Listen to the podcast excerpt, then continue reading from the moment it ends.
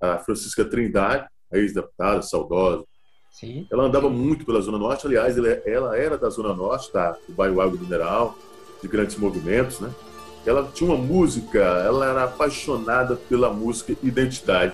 Elevador é quase um tempo, exemplo pra minar meu sonho. Sai desse compromisso, não vai no desserviço, fato real de nossa história.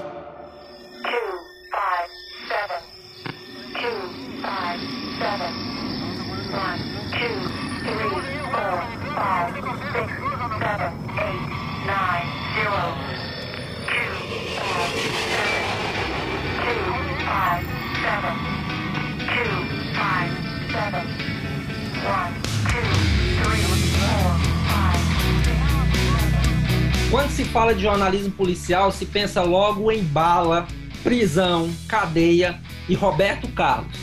Roberto Carlos? Como assim, Roberto Carlos? Pois é, Fernando.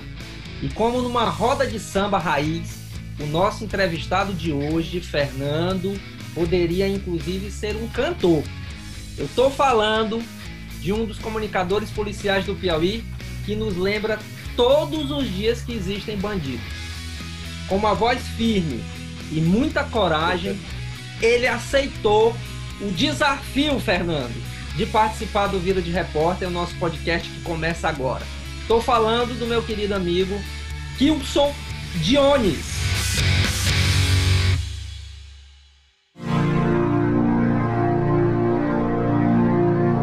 E aí, Kilson, como é que você tá? Tá tudo bem? Tudo bem, professor. Boa tarde a todos. Iraildo, professor Iranildo Mota, um grande abraço. Para mim é uma grande honra participar desse podcast e eu fico muito honrado com esse convite. Muito bem, Kilson. Para começar, Fernando, olha só, Fernando, o cara que tem um nome como esse, né? Olha só, vou pronunciar bem direitinho para não errar. Kilson Dione. Kilson, para começar aqui a nossa conversa, né, Fernando? Vamos pedir pro Kilson explicar o que foi esse nome aí, como é que foi, se foi algum erro de digitação ou estava no cardápio. Professor, na verdade, meu nome era para ser Quincy Jones, um dos maiores produtores dos anos 80, né? Final dos anos 80, 70... na década de 70, 80, minha avó era camareira do hotel, de um grande hotel em Teresina, e eu, Kilson Dione, estava nascendo no ano de 1979, e minha avó, por conhecer alguns americanos que vieram, que chegavam em Teresina, eles falavam muito em Quincy Jones. Quem foi Quincy Jones? Um dos maiores produtores dos Estados Unidos, produtor musical, bastante conhecido, e era para ser Quincy Jones. Mas aí ela abrasileirou, ela colocou Kilson Dione e deu muito trabalho para algumas pessoas, inclusive da família na época, acertar esse nome e entender o porquê desse nome. Mas Quincy Jones foi o cara que descobriu Michael Jackson, Madonna, e por coincidência ou não, eu me apaixonei pela comunicação ainda muito cedo, por ter também influências na comunicação na minha família. Perfeito! Tem um documentário do Quincy Jones na Netflix, show de bola, recomendo.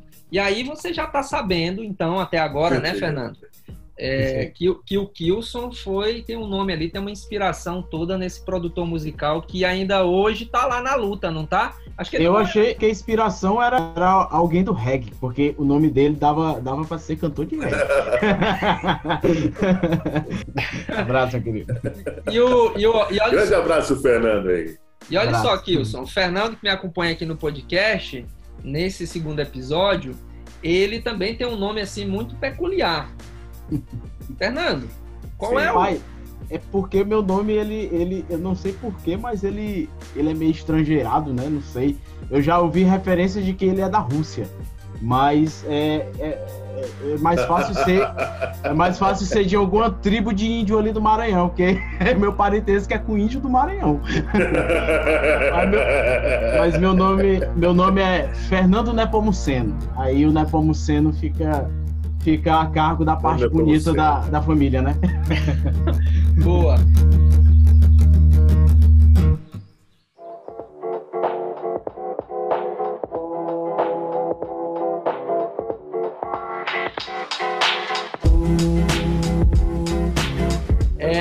Vamos lá, Kilson. Vamos começar aqui a nossa jornada falando um pouquinho qual é a história do Kilson Jones. Na verdade, começa com, inicialmente, aos 8 anos de idade, sabe, professor? Quando eu, na verdade, aos sábados e domingos, para as feiras, para ler os jornais nas bancas, aos 9, aos 13 anos, eu me vi trabalhando em uma grande empresa, que foi a Cepisa, né? Lá encontrei grandes nomes, grandes mirins, né? Que na época se chamava mirim, que a gente entregava contas de energia.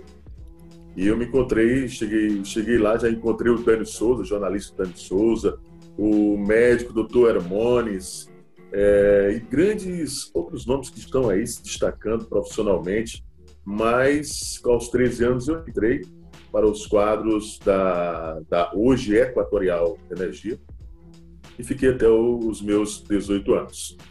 E andando, me apaixonei pela comunicação ainda muito, muito cedo, aos 16, realmente eu já sabia o que realmente eu queria.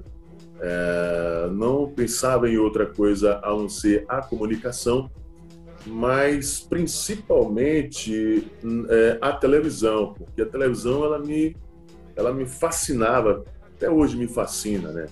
Mas esse veículo de comunicação, ele é impressionante. E aos 17 anos eu me encontrei com o Roberto Cabrini de Teresina, no Rio Puti Hotel. Como foi que eu consegui entrar? Ele veio para a Teresina fazer grandes coberturas, como sempre, e eu tinha a ideia de que eu queria trabalhar em televisão. E eu fui até o hotel, e aí eu dei sorte porque uma pessoa, essa palestra era para estudantes da Universidade Federal do Piauí, e ao chegar lá, um estudante não pôde mais participar. Ele recebeu uma informação de um parente que tinha adoecido, algo desse tipo, e resolveu me dar a entrada para aquele evento.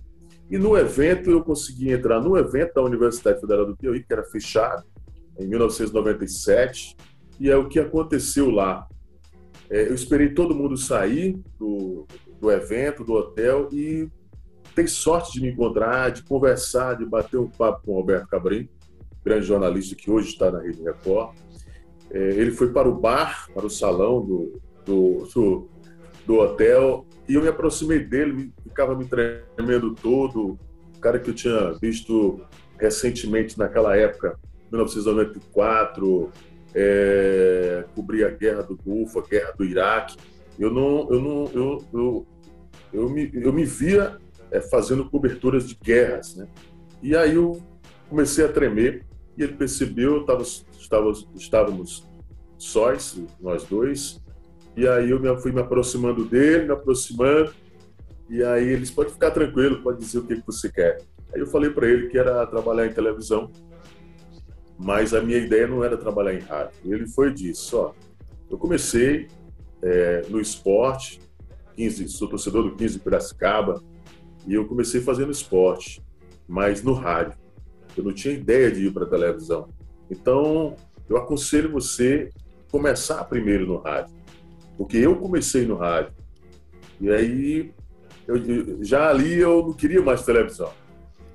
Depois do conselho do Roberto Cabrini, e de conversar comigo durante 20 minutos, eu acredito que eu cheguei a conversar com ele 20 minutos, ele me aconselhou, vá para o rádio, que você tem um grande potencial, precisa ser lapidado, estudar, ler bastante, mas o rádio é o caminho, é a grande escola. Inclusive, foi a grande escola para mim, disse o Roberto Cabrini naquela época, em 1997. Então, eu saí dali convicto de que eu tinha que conseguir uma vaga em um rádio, trabalhar na comunicação, e tinha que ser pelo rádio. Você sabe que eu tava naquela palestra, rapaz? Tava em 1997, né? Sim, tava lá, os cabelos caindo, viu, Fernando? Impressionante. Kilson, me fala então qual foi o start, ainda na infância, que te fez crer que te dá essa convicção, dessa paixão pela comunicação. Teve algum momento, teve algum detalhe que você diz, puxa vida, é isso aqui mesmo? Teve alguma história peculiar que tu possa revelar pra gente? Olha, uma boa pergunta, porque eu nunca tinha falado o que eu vou falar agora, eu acho que pra ninguém. A gente adora isso. E... Peraí, vamos... Kilson, só um instantinho. Vamos criar aqui uma expectativa, porque a gente adora essas revelações. Então, Fernando, momento tenso. Kilson Jones vai falar uma coisa que ele nunca falou na vida dele. Tem que segurar que nem o Yeldson Vasconcelos, né? Vamos lá. Calma aí, segura aí. Agora não, segura. Vamos deixar o povo na expectativa. Eu acho não. Quem acha tem dúvida, mas eu acredito que nem a minha esposa, que está comigo há 18 anos, e nós somos grandes confidentes, e eu acho que, acredito, eu nunca nem falei isso para ela. Pode falar. Eu resolvi entrar para a comunicação por o seguinte, um tópico. Nessa época, na década de 90, professor Iranildo e Fernando, o preconceito era muito grande. O preconceito ele era muito cruel. Não é como hoje. Hoje se fala em preconceito racial, enfim, mas sim, na década de 90, década que eu tenho, assim, vivenciei muitos fatos, era muito feroz. Então, assim, naquele instante eu não percebi logo de cara que eu tinha sofrido um preconceito. Foi na sala de aula, onde a professora, eu não vou falar aqui o nome dela para não ter problema, mas assim, ela me colocou uma aula de geografia, ela chamou eu e um outro colega, branco, o cara era branco e eu negro. E aí ela fez o seguinte, fazendo um estudo lá de economia, de oportunidades, ela fez o seguinte, a comparação, década de 90, e ela fez a seguinte comparação, quem vocês acham que terão mais oportunidades na vida? Um branco ou um negro? Então, naquela época, eu não senti tanto na sala de aula, mas aí o tempo foi passando e eu percebi que eu tinha sofrido um grande preconceito e aquilo foi me doendo por dentro. E aí eu achava que eu tenho que me tornar uma pessoa conhecida para que eu pudesse diminuir o preconceito, para que as pessoas diminuíssem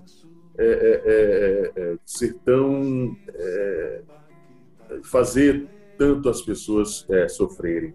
Então foi ali, eu acredito que ali foi o ponto crucial que me fez pensar em me tornar uma pessoa conhecida, uma pessoa que não sofresse mais preconceito. Eu acho que foi isso. Às vezes, Kilson, a gente fica pensando que tanto eu como você e o Fernando somos três negros, né? Eu me considero negro, eu sou negro, na verdade, não é que eu me considero. E a gente acha que preconceito só acontece na casa do vizinho, na casa do outro. Né? E a sua história, ela com certeza deve agora, nesse momento, quem estiver ouvindo isso, inspirar outras pessoas para que nunca desistam, né? De que, na verdade, peguem aquilo que fazem com a gente, com preconceito, muitas vezes por preconceito, e a gente transforme isso em algo maior. Então, isso foi muito positivo, isso que você falou pra gente, viu? E eu acho que para muitas pessoas que estão ouvindo agora, muito bom. O interessante é que a gente, quando é mais jovem, né? A gente que viveu nessa geração de uma época que não é chamando vocês de velho, mas a geração de vocês é anterior à minha, mas a minha também ainda vem daquele período em que existia o preconceito camuflado, né? Que a gente não tinha noção de que era preconceito, mas era preconceito já nessa época. E a gente meio que foi forjado, a nossa força foi forjada nessa época, porque a gente não se deixou abater, a gente não se deixou levar por essas colocações, né? Por essas imposições que a sociedade falava, que a sociedade colocava pra gente, como se a gente não tivesse chances, né? E se a gente tivesse parado para ouvir, parado para acreditar nessa grande mentira que falaram pra gente, porque dizer que a gente, por ser negro ou por ser pobre, não iria conseguir chegar longe, foi uma grande mentira que contaram pra gente. Pra falar a verdade, ainda hoje contam, né? Mas aí nem todo mundo tem aquilo no coração, só que de uma outra forma, né? Só que nem todo mundo tem essa força que a gente teve pra ir longe, né? O professor tem até uma história, eu não sei se ele vai contar aqui ou se em outro momento, mas eu nunca esqueço da história do professor também, né? Que colocaram também algo similar pra ele. De que poucos ali, de onde ele estava, né, iriam chegar longe. E ele colocou na mente dele que ele iria fazer isso, né, que ele iria longe sim. É verdade. A Universidade Federal, a universidade onde eu estudei, a UESP, né? Então, Kilson, só assim, para reforçar um pouco sua história, mas o que a gente quer saber é sobre você. Mas só para reforçar, já que o Fernando falou nessa história, tinha um amigo na Universidade Estadual, colega de turma, né? E primeiro que a minha turma, eu era o único negro de escola pública que tinha passado no vestibular, isso em 2000, eu acho, 99. E aí o que acontece? Eu já era ali uma espécie de patinho feio ali no meio dos outros, assim, uma coisa meio não era para estar ali. Todo mundo vindo de escola particular e tal, esses grandes colégios. Bota aí no Pagno, no Pagno tradicionais, né? No Diocesano, Dom Barreto, esses grandes colégios aqui de Teresina, enfim. E aí, chegou no meio do semestre, um rapaz, um colega, que hoje, inclusive, está muito bem, é professor de uma instituição de ensino também, ele, na mesinha ali do café, do lanche, ele disse o seguinte, Kilson, eu conto nos dedos da mão as pessoas que tem aqui nessa turma que vão se dar bem no mercado de trabalho. E aí, aquilo foi uma bala no meu coração. Foi assim uma facada. Eu digo, mas como é que pode, rapaz? Será que eu não posso mesmo não, né? E aí você fica com essas caramiolas na cabeça, né, Kilson? Com essas caramiolas na cabeça, né? E aí eu tive a oportunidade de, no final do curso, né, fazer ali um momento na aula da saudade, que a gente chamava e tal, que a gente chama, enfim, de dizer e contar um pouquinho dessa história, sem citar nomes, obviamente, mas dizendo o seguinte, olha, aconteceu isso, um colega falou isso, mas hoje eu estou muito feliz porque não só eu estou no mercado, mas tem vários de vocês aqui que também estão. Então é possível a gente acreditar. Foi mais ou menos essa a história que a gente rodou lá. É o que faz gingar o Brasil do meu amor, terra de nosso Senhor. Abre a cortina do passado.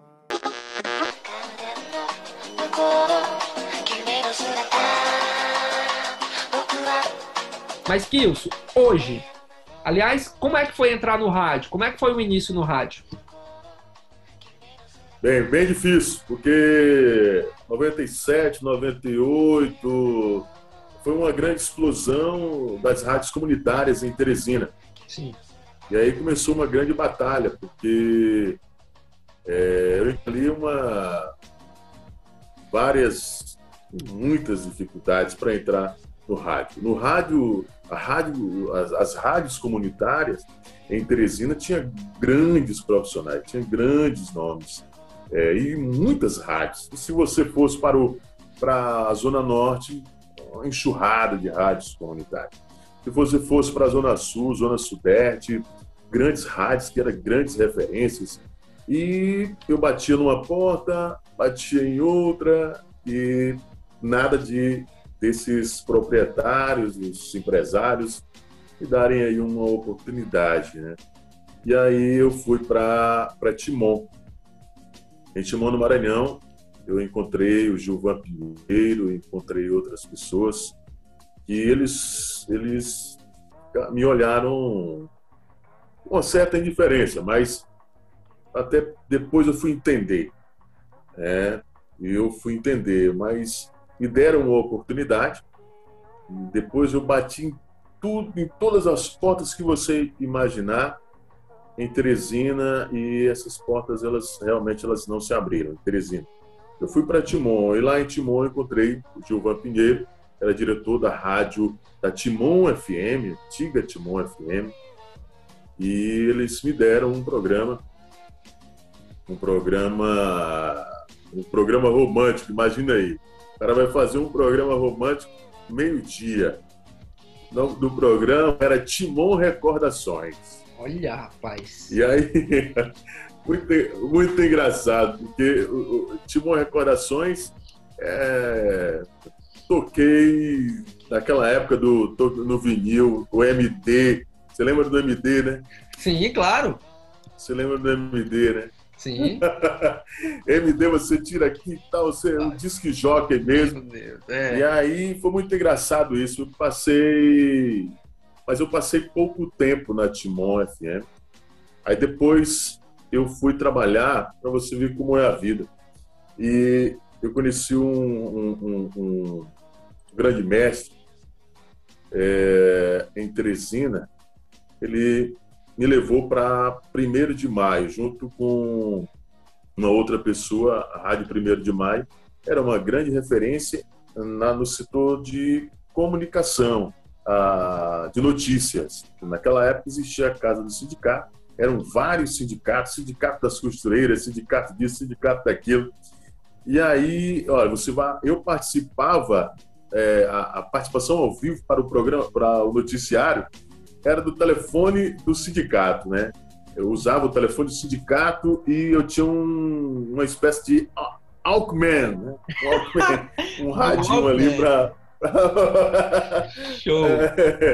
E aí eu tinha um radinho ali e usava o telefone do escritório para poder participar ao vivo do programa de rádio lá na 1º de Maio FM.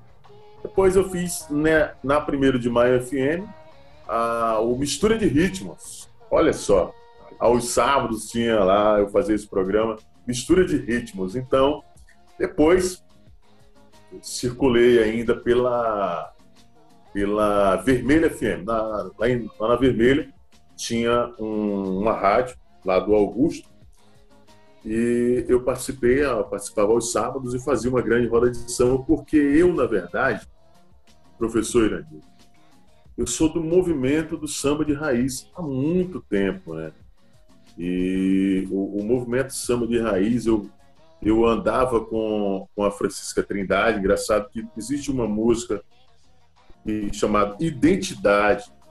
A Francisca Trindade, a ex-deputada, saudosa, sim, ela andava muito pela Zona Norte. Aliás, ela era da Zona Norte, do bairro Água Mineral, de grandes movimentos, né? E a gente andava com ela. Eu só reclamava um pouquinho porque ela fumava muito. Hein?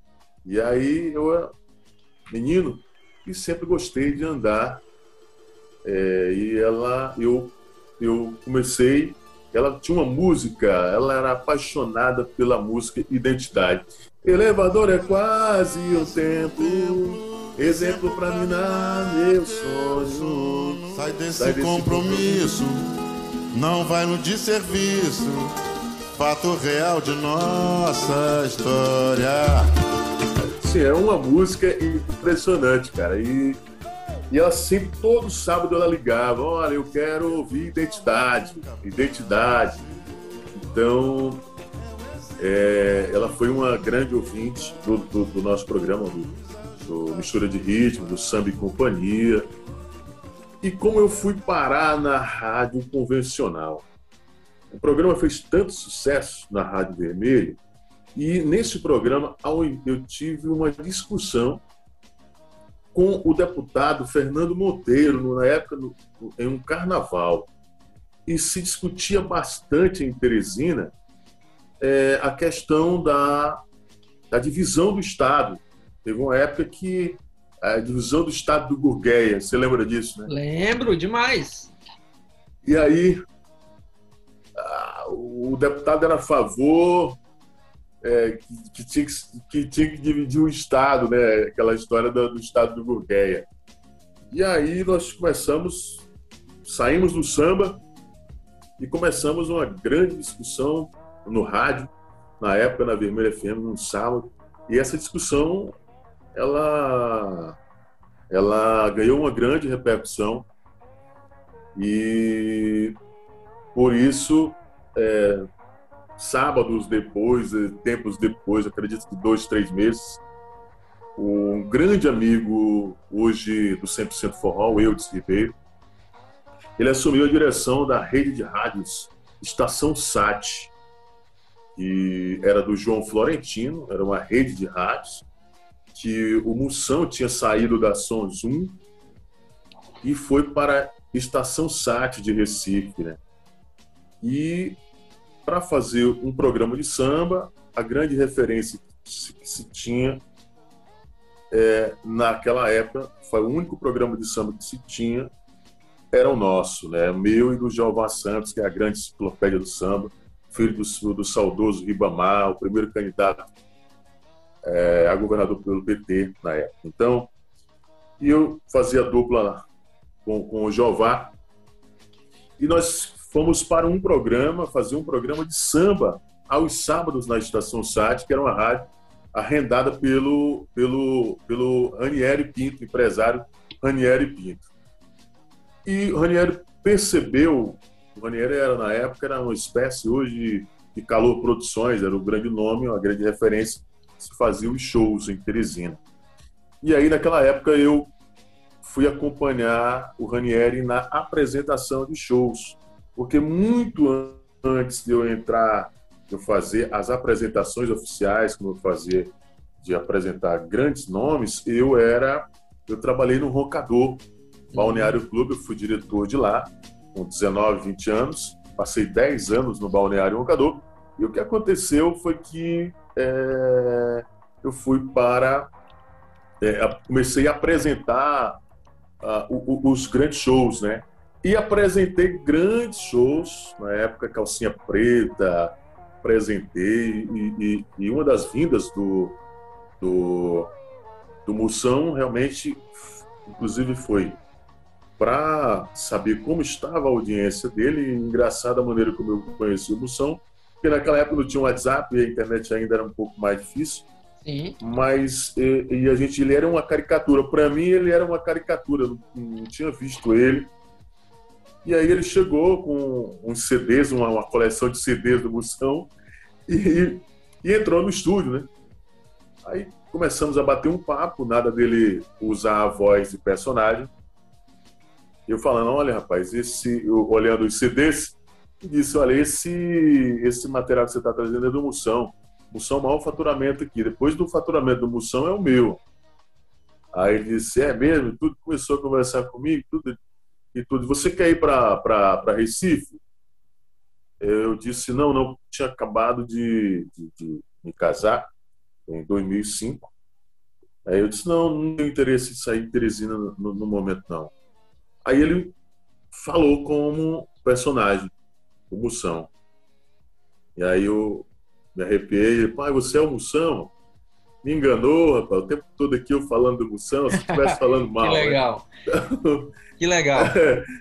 Então foi assim, né? Eu fui parar no rádio dessa maneira. O samba de raiz me levou para o rádio convencional.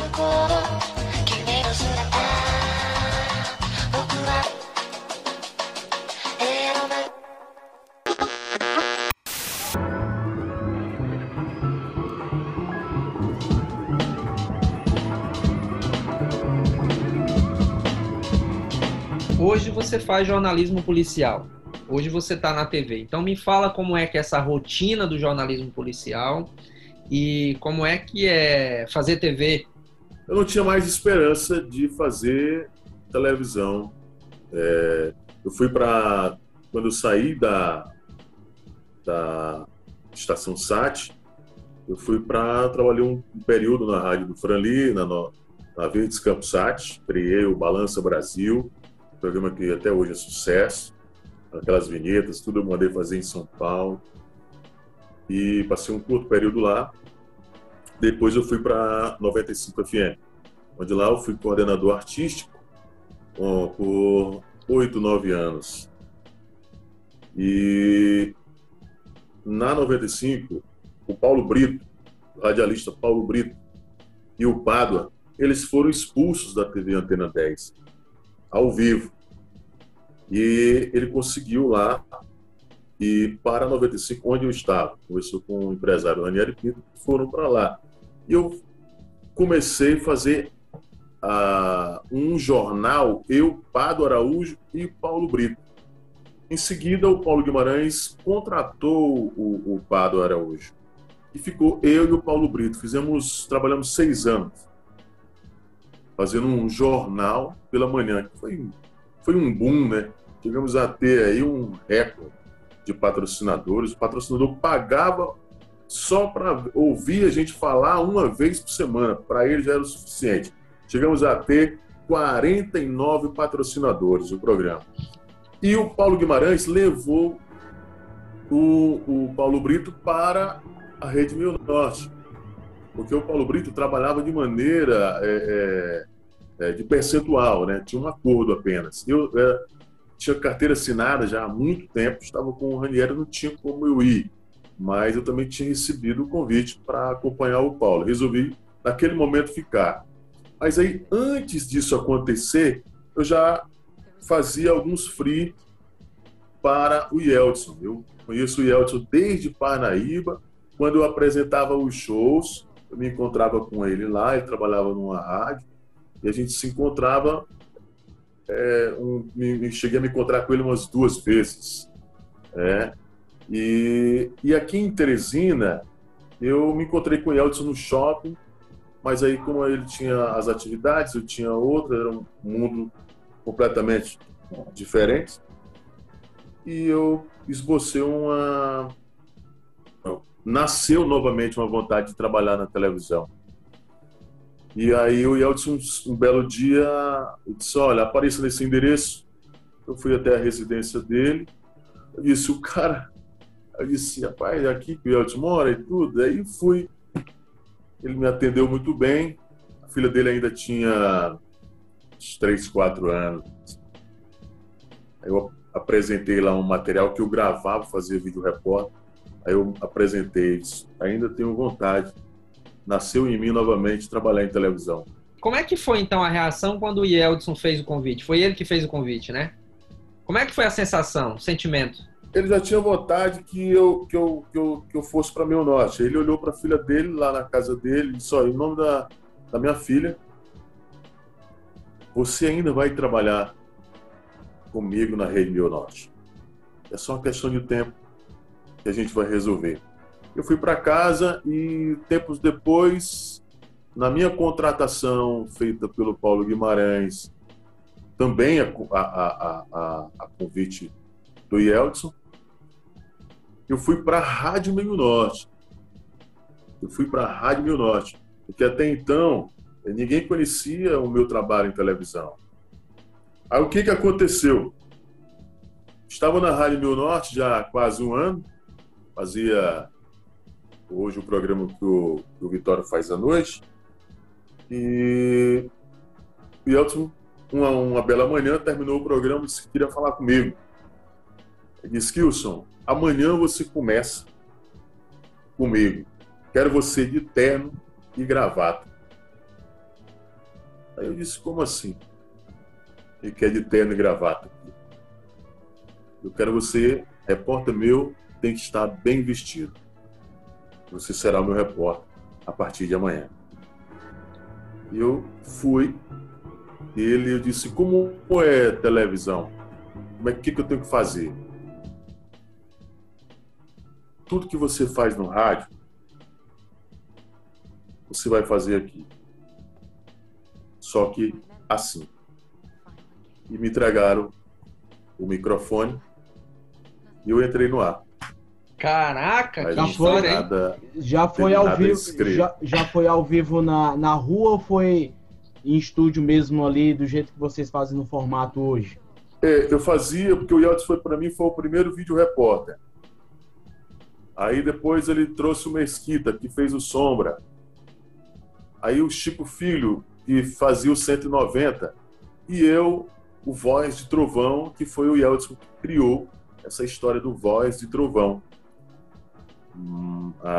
E aí ele criou, a gente não aparecia, fazia o vídeo repórter, fazia a matériazinha, o diretão lá e tal.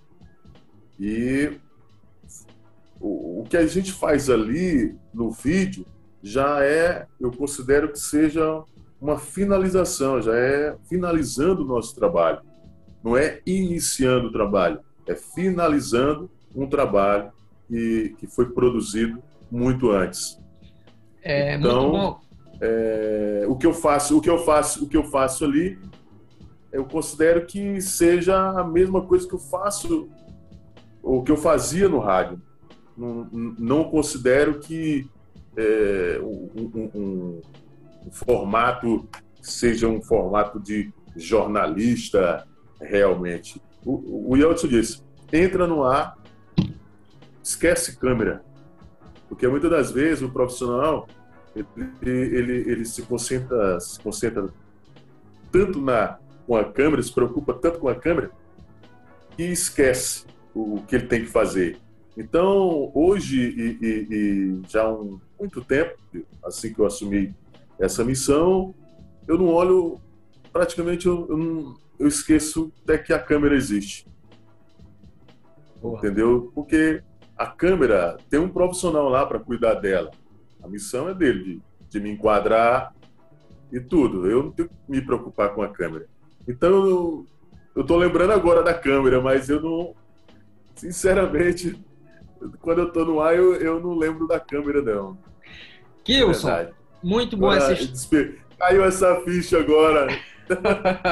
Quando eu estou no ar, eu não lembro da câmera. É impressionante. É, realmente, eu acho que é muito legal essa tua história. Eu conversei com o Yeldson na primeira temporada do Vida de Repórter, né? E o Yeldson é um cara muito passional. Eu acho que essa é a palavra que mais se adequa ao Yeldson, no sentido da intensidade que ele coloca em torno do que ele está tocando, né? Ele é muito passional, pelo que ele deixou muito claro no Vida de Repórter na primeira temporada, com a equipe dele. Ele é passional mesmo. Ele é muito passional pelo trabalho que ele se dedica lá todo dia, tá? Existem milhões de críticas, né, ao Yeldson, mas também existem atitudes das quais ninguém pode deixar de reconhecer, e uma delas é essa atitude que o Yeldson tem de catar aqueles que tiveram um dia contato com ele, ele viu o potencial e colocar muito perto. Eu vejo isso muito em você, com o Denis, que trabalha lá na equipe dele, e com tantos outros, né? Então, acho que isso é digno de uma característica muito, muito valiosa nos dias de hoje, que eu acho que isso chama-se gratidão, né? E aí, eu sei que você tem muita coisa para falar do Yeldson, né? Sei que você tem um carinho danado para falar do Yeldson, mas vamos deixar o Yeldson depois, que depois eu tenho... Nós temos muitas histórias aí. Eu imagino, sim. Hoje, jornalismo é mais ligado ao tema polícia. Minha pergunta é o seguinte, como é a rotina de um jornalista que trabalha com essa temática, que vai pro dia a dia nessa temática? Como é que é a rotina? Como é que você acorda? Como é que você lida com as suas fontes? E como é que você vai transformando essas informações que chegam até você em notícia? Como é que é esse processo? Não, professor Iranildo, não é fácil. Eu tenho uma preparação e o Yeldson tem, no início ele me ajudou muito, mas a grande dificuldade para você... fazer um conteúdo desse acontecer é credibilidade. O policial, eu costumo dizer que o policial, seja o delegado, seja o soldado, o cabo, enfim, a polícia é um tecido muito fino. E você tem que ter uma sensibilidade muito grande para atender os comandos. Quando você está numa operação, inclusive, você tem que saber se colocar como um noticiarista, aí você tem que ganhar essa confiança de um policial. Imagina, para você ganhar a confiança de uma pessoa que está em operação, não é fácil. Exige um exercício muito forte, muito grande, para você ganhar confiança. Imagina, você ganhar a confiança de alguém, você ganhar a confiança de uma pessoa que está numa ação, acontecendo os fatos. Você lembra da primeira operação que você participou? Lembro perfeitamente. Como foi? Foi na Vila Irmanduz, um tráfico de drogas, uma família, eu não estava acostumado ainda, uma família, 3 irmãos, suspeitos de estarem traficando naquela região. Foi o primeiro estouro de boca de fumo que eu participei e, a princípio, fiquei assustado, porque houve, digamos, não troca de tiros, mas houve um disparo de arma de fogo dentro da residência. E aí você, o que eu faço? Eu faço a imagem ou eu não faço a imagem? Então, eu fiquei sem saber, é hora de fazer imagem ou não é hora de fazer imagem? E alguns detalhes eu perdi, que hoje eu não dá para perder, que é o chamado furo de reportagem. Então, eu fui me adaptando a determinadas situações para não prejudicar o policial A, mas também não prejudicar a pessoa que está sendo presa. Enfim, é uma série de situações que a gente se lida no dia a dia, principalmente na noite, porque ninguém sabe quem é quem. Então, a polícia, o policial, ele não se apaixona pela ocorrência. Você já correu o risco de... O que vale para o repórter... Desculpa, Kilson, você já correu o risco... Várias vezes. Lembra de alguma cena que... Todos os dias. Todos os dias? Todos os dias a gente corre isso. Eu, principalmente, porque eu sou muito audacioso, estou sempre em busca do furo. Eu quero sempre... Eu não quero fazer aquela... Ficar no quadrado aqui, fazer o cara 4 pedras de crack na porta da central de flagrantes. Eu quero sempre, todos os dias, estar me desafiando. Então, assim, uma das últimas que eu considero... Porque o cara que é preso, o suspeito, ele não é uma ameaça para você. Entenda. Quem é ameaça para você é quem está do lado dele. Ou seja, é o irmão que esse, teoricamente, é um cara desgraçado, mas ele alimenta toda uma família, todo mundo se beneficia das coisas do roubo, um cordão de ouro, do que ele leva para casa, do que ele vende. Então, muitas das vezes é a mãe, é o avô que se beneficia disso. Então, essas pessoas que vão para cima de você como repórter, que não querem que o rapaz que está sendo preso seja filmado. São as pessoas que essas pessoas, sim, a gente tem que se preocupar mais com elas do que quem está preso. Já foi ameaçado alguma vez? Várias vezes, quase todos os dias. Eu me lembro de uma, que foi no Satélite, 1h30 da manhã, eu me perdi dentro do Satélite, no bairro Satélite, na Zona Leste de Teresina, e eu estava indo para um homicídio. E aquela noite, eu parei e perguntei onde tinha acontecido um homicídio naquelas imediações. Eram aproximadamente uns 8 homens. E eu não me dei conta onde eu tinha perguntado o endereço. E quando eu saí, houve uma perseguição. E um morro, né? Um morro. E aí eu percebi que eu estava sendo perseguido e que ali alguma coisa iria acontecer. E ao chegar no morro, subindo o morro, eu fui salvo, porque uma viatura do DHPP saía de uma rua de ré, e os dois policiais saltaram porque eu gritei, e o Lucídio, eu não me recordo agora o nome do outro policial, mas eles estão aí para contar essa história, e eles tiveram que sacar da arma, porque ali realmente eu não tinha saído. Ali eu senti que eu iria ser atingido. Morto, não sei, poderia ser que sim, mas naquele dia eu senti realmente que a perseguição, eu passei por um grande perigo. Vamos lá, Kilson, me fale aqui uma coisa, bandido bom é bandido morto? Não, é bandido preso. Me lembro dessa frase, ela foi criada por um radialista aí, que o cara dizia, ligava para bandido bom é bandido morto. Aí um dia o filho dele foi preso, do radialista. Olha só, tá vendo? O cara ligou para ele, aí o cara ligou para ele, e agora bandido bom é bandido morto? Aí ele disse, não, bandido bom é bandido preso, desde que não seja meu filho.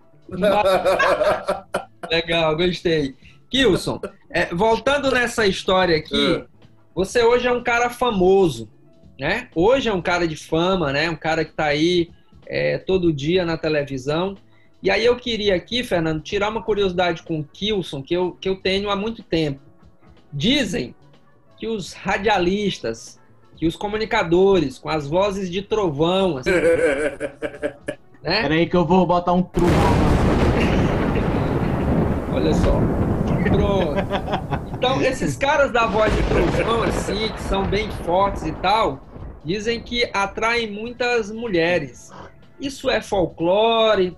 Isso é verdade? Você que já apresentou programas românticos, naqueles horários, assim, mais calientes, no sábado, na sexta-feira, que são momentos, inclusive, como o de hoje, que estamos gravando esse podcast, é verdade ou é um folclore? É um folclore, é um folclore. Eu acho que teve muita enganação, sabe? Muita enganação mesmo, nessa história toda, viu, professor? Mas eu nunca fui, apesar de ter feito um programa romântico também à noite, Estação do Amor, né? Mas eu não fui um namorador, Dom Juan, essa história toda, não. Fui tranquilo.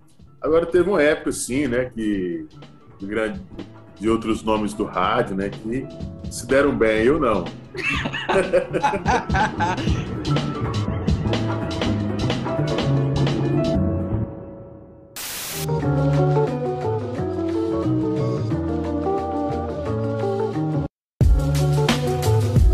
Kilson, estamos chegando aqui no final. Eu vou fazer agora uma série de perguntas.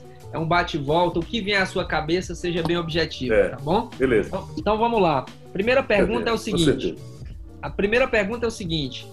Qual é o aspecto mais marcante da sua personalidade? Credibilidade. Qual é a qualidade que você mais gosta em uma mulher? Sinceridade. Qual a sua principal característica? Ser autêntico. Qual a sua ideia de felicidade? Hoje ouvir um bom samba de raiz e ouvir as histórias dos meus filhos.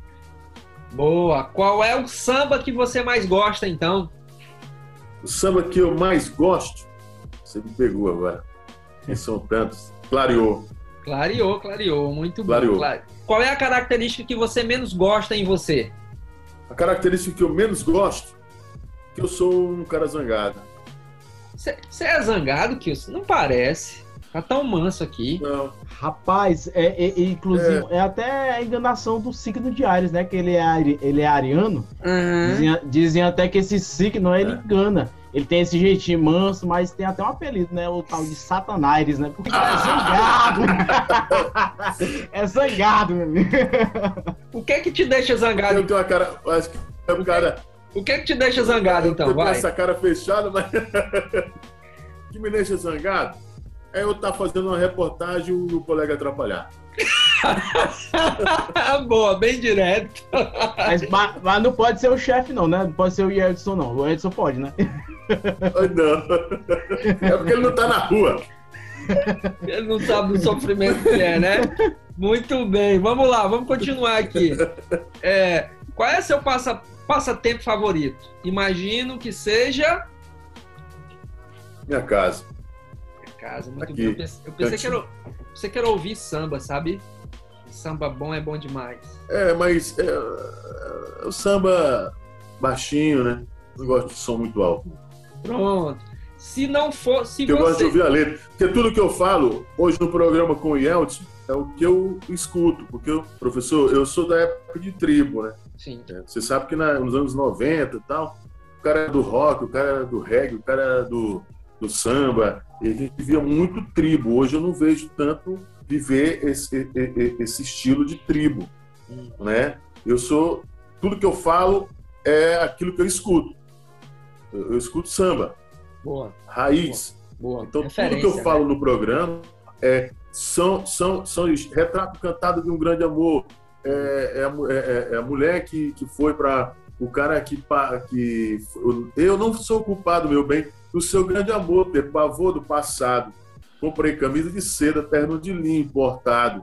Aí, quer dizer, o ex dela que ela tá se casando, mas convidou o ex pro casamento. Então, eu associo isso a uma história que esteja acontecendo atualmente. Por exemplo, mulher traída. Aconteceu um caso de uma mulher que foi traída e que ela atacou o cara e tal. Aí eu usei logo uma música que eu escutei, que é a música do Revelação, do Xande de Pilares, que é Mulher Traída. Muito mais perigosa... Aí eu disse, Yeldson, muito mais perigosa que bala perdida é mulher traída.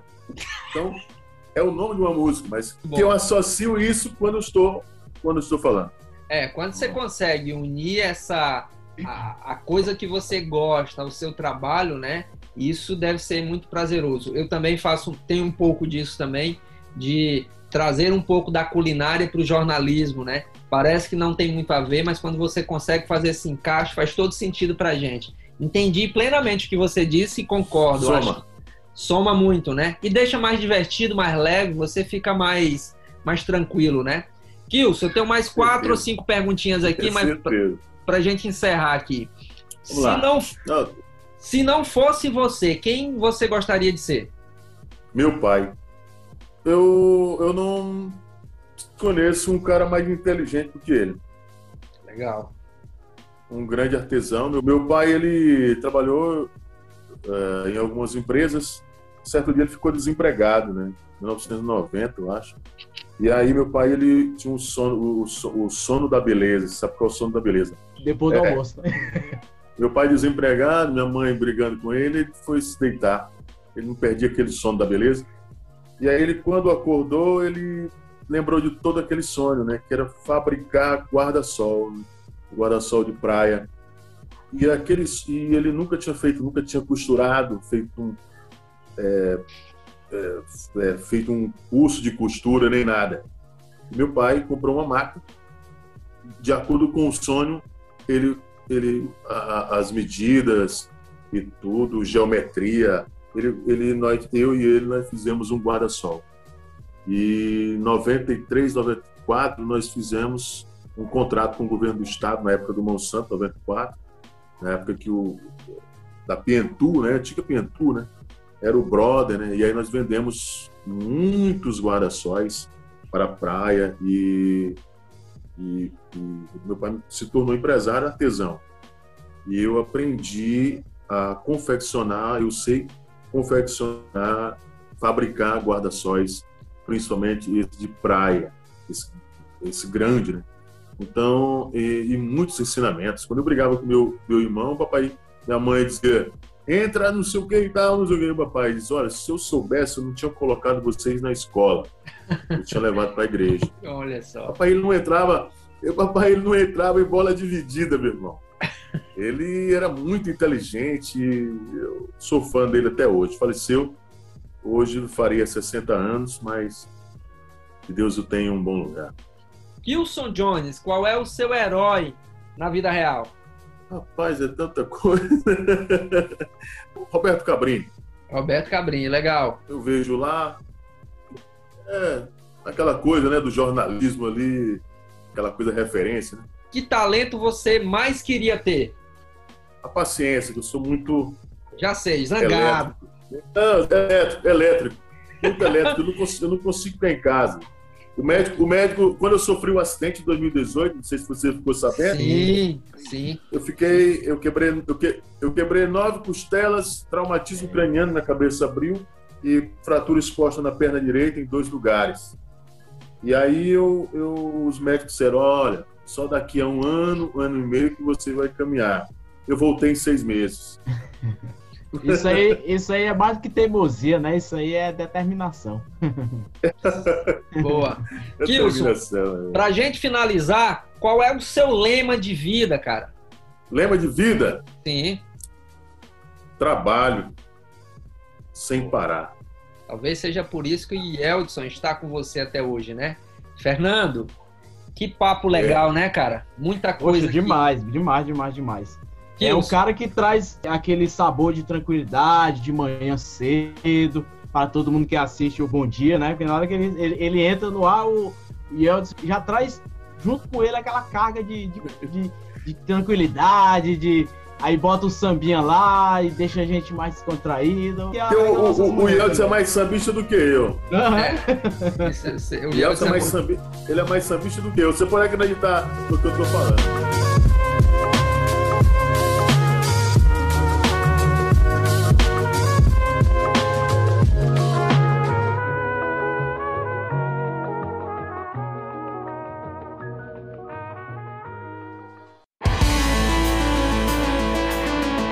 Mas esse programa, assim como o programa do Yeldson, ele tem muitos patrocinadores. O Yeldson não tem mais nem vaga, né? Eu tô sabendo que lá não tem nem vaga para patrocinar. Aqui também tá difícil, Fernando. Então, quem é que vai pagar a conta desse programa pra gente mandar o boleto? Rapaz, aqui eu anotei 2. 2 que já são grandes demais já. Tem um aqui que eu queria ter, né? Porque eu sou da época que eu ouvi a 1º de maio, certo? Eu vou incluir aqui no caixa aqui a 1º de maio, mas não tá mais, né? Mas eu ouvia muito essa rádio aí, cara, na época que ela existia ali na Praça do Liceu, não sei se na sua época ela era de... Pronto! Mas eu ouvi demais. Então a rádio 1º de maio... Ali é no fundo da APCF. Isso. Depois virou Teresina FM. Exatamente. Aí, Iranildo. Sim. Grupo Sunzumsat, né? Porque como ele falou do boleto pra eles, fatura. Manda a fatura lá. Mandar pro Emanuel Gurgel, né? Que o homem ali tem dinheiro. Aí a gente manda pro Grupo Sunzumsat. Aí o terceiro, que é o principal, né? Esse daqui é uma fatura boa. Vou mandar pro Yeldson Vasconcelos, né? Já que passamos o programa todinho falando nele, nós vamos mandar pra ele também. Eu acho que você esqueceu. É verdade. Eu acho que você esqueceu aí mais 2 aí, sabe, Fernando? Diga lá quem são. Deixa eu anotar aqui. Diga. O primeiro é o Paulo Guimarães, né? Paulo Guimarães, que é o pai de todos aí. Vamos mandar essa fatura pra ele. Ele tá em Miami hoje, né? Uma hora dessa. Tá lá curtindo a casa de praia, não sei. Paulo Guimarães é um. E o outro... Eu também pensava... Eu tinha esse mesmo pensamento. É, né? Que ele ficava ali na casa de praia, coisa nenhuma. Coitado, né? Trabalha Miami, Muito bem. E o outro, Fernando, eu acho que é a Verdes Campsite, o nosso amigo Franli, que também tem muita grana, vai dar uma fatura legal. Então esse programa de hoje, viu, Kilson? Tá vendo como a gente tem grandes patrocinadores aqui, rapaz? Esse programa de hoje, certeza, muito especial, não só por conta desses patrocinadores que a gente já vai encaminhar a fatura, o financeiro já tá providenciando ali. Mas por ter você aqui, cara. Você sabe que eu lembrei um fato, sabe? Diz. Lembrei um fato. Qual é? Eu fiz até o 7º período de direito, aí desisti ali. Eu fiz biomedicina, passei em 4º lugar ali para biomedicina, fiz só o 1º período. Aí eu fiz jornalismo. Sim. E agora eu vou concluir investigação forense e perícia criminal. Bota só o período. Olha, rapaz! Kilson Jones, meu amigo, muito obrigado. Esse foi Tá bem. A segunda edição do podcast Vida de Repórter, tá? Em breve em todas as plataformas. Aliás, Fernando, como é que o povo faz para ouvir esse negócio? Inclusive o Kilson, a família, o Yeldson. Yeldson tem que ouvir esse negócio aqui, que ele tá muito aqui. Meu Deus, de cada 10 palavras aqui, eu vou dizer assim, Yeldson, de cada 10 palavras que a gente fala, a gente, quando convida um parceiro, um parça seu, a cada 10, 9 são Yeldson. 9 é dele, né? Eita, cara, pra ser guloso, né? É um caba guloso, meu amigo. Unipresente e onipotente o homem, né? Então, Fernando, onde é que a gente escuta esse negócio?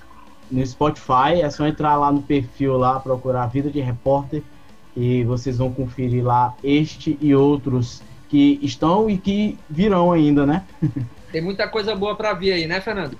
Tem muita coisa boa pra vir. Muito bem. Kilson, beijo no coração, beijo na família. Você sabe que a gente tem um carinho enorme aqui por você e fica bem, tá bom? E muito feliz pela sua história. Tá certo, eu que agradeço. Muito feliz aqui realmente de conhecer a sua história, porque ela vale muito a pena a gente, primeiro, reconhecer. Eu acho que a gente tem que reconhecer as pessoas enquanto estão vivas. E é isso que a gente tenta fazer aqui, na medida do que a gente pode, nesse vídeo, nesse podcast chamado Vida de Repórter. Abraço, meu irmão. Certo, eu que agradeço pelo convite, me sinto muito honrado mais uma vez e feliz demais de estar aqui conversando com vocês. E para mim, eu ganhei não só o dia, mas me sinto muito honrado aqui de coração. Massa. Valeu. Muito obrigado. Obrigadão, viu? Fica bem. Abraço. Valeu, Kilson. Forte abraço. Valeu.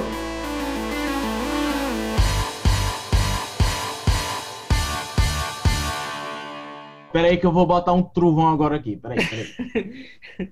Olha só. Pronto. Vai ficar na edição isso aí. Pronto.